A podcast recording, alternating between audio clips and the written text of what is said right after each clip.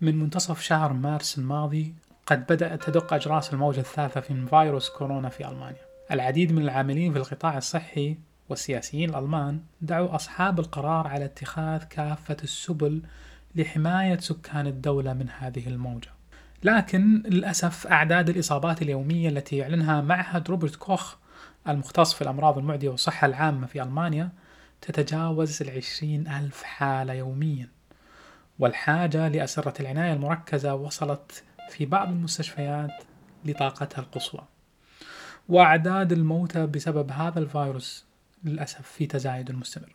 الأمر لم يقتصر على ذلك بل إن خلال هذه الموجة أصيب العديد من الأطفال والشباب على عكس الموجات السابقة مع أن لا تزال تطعيمات غير مرخصة لهذه الفئة العمرية حسب ما سجل في معهد روبرت كوخ أن أكثر من 70% من الحالات المصابة بفيروس كورونا هي بسبب النوع البريطاني المتحور من الفيروس المعروف ب 117 هذا بين للمسؤولين مدى قوة انتشار هذا الفيروس المتحور وفي ذات الوقت مدى تسببه في العديد من حالات الوفاة.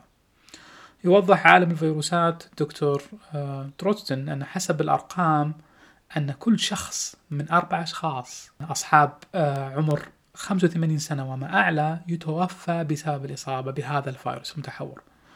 ويوضح أكثر أنه علينا مواجهته الآن. هذا الفيروس ليس فقط سهل الانتشار وإنما أيضا خطر على صحة الأفراد. عند الحديث عن التحور البريطاني للفيروس فهو يعرف بالأوساط العلمية مثل ما وضحنا سابقا B117 وتم التعرف عليه من بداية نوفمبر 2020 في جنوب شرق بريطانيا. وعند ملاحظته كمسبب لإصابة الفيروس في العاصمة لندن رصد في الشهر الأول فقط 28% من الحالات. وبعد شهر تسبب هذا الفيروس المتحور في أكثر من 60% من الحالات في لندن لوحدها. وأن عدد الحالات مع بداية السنة الجديدة تضاعف خمس مرات عن الأرقام المسجلة في شهر ديسمبر مما دعا المسؤولين في لندن إلى إعلان حالة كارثة بشكل رسمي في تاريخ 9 يناير. وعند الحديث أنه كيف هذا الفيروس انتقل من بريطانيا إلى ألمانيا تم تسجيل أول حالة من هذا الفيروس المتحور في 29 ديسمبر.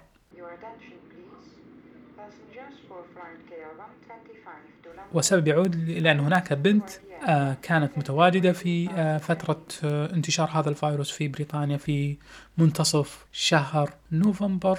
نقلت هذا الفيروس معها إلى ألمانيا وأصيب والديها بهذا الفيروس المتحور وتوفيوا بعد ذلك. وتم تحديد هذا التحور من قبل المعهد الطبي في هانوفر وتم فحصه مرة أخرى من قبل مستشفى الشاريتيه في برلين. بسبب هذه الأوضاع والأرقام العالية من الحالات المصابة إلا أن الحكومة الألمانية وأصحاب القرار تركت الأمر لوزراء الولايات لتحديد ما يرونه مناسبا لكل ولاية على حدة. ما في قوانين عامة ملزمة على جميع الولايات حتى الآن. فعلى سبيل المثال في ولاية بادن أقرت حظر تجول جزء في عدد كثير من مدنها بالساعة من الساعة التاسعة ليلا حتى الخامسة صباحا. بينما على سبيل المثال ولاية هسن لا يوجد لديها حظر جزئي. وفي خطوة لتسهيل أمر التطعيم وتخفيف الضغط على مراكز التطعيم آه، في الولايات قررت الحكومة الألمانية بإمكانية العيادات الصحية في الأحياء أو بما يعرف ال Hausarztpraxis بتطعيم الأشخاص المسجلين لديهم حسب الأولوية من العمر أو من الأمراض المزمنة. وحتى هذه اللحظة حصل أكثر من 20 مليون شخص في ألمانيا أي ما يعادل ربع سكان الدولة على الأقل على تطعيمة واحدة ضد فيروس كورونا. على الرغم من هذه الأرقام العالية في أعداد الإصابة إلا أنه لا يزال المسؤولين يرون عدم الحاجة لإغلاق المدارس بشكل تام. لذلك كل ولاية أنتجت بروتوكولات متخصصة لتسهل العملية التعليمية. إما أن تكون حضورية أو عن بعد للمحافظة على صحة الأطفال واليافعين في الفترة الأخيرة قامت المدارس بإلزام طلبتها على إجراء فحص كورونا في المنزل خلال أيام محددة قبل الذهاب للمدرسة للتعرف المبكر على الحالات المصابة من خلال صندوق فحص ذاتي يستطيع الفرد أن يشتريه في ألمانيا من آه، السوبر ماركت أو البقالات أو الصيدليات متوفرة في المدن. وهذا الفحص يقوم الوالدين لأطفالهم مما يساعد الحد من انتشار الفيروس في أرجاء المدارس والمؤسسات التعليمية.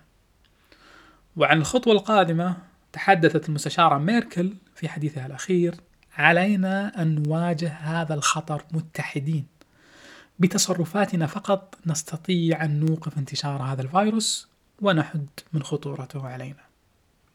دمتم سالمين كان معكم علي الخضير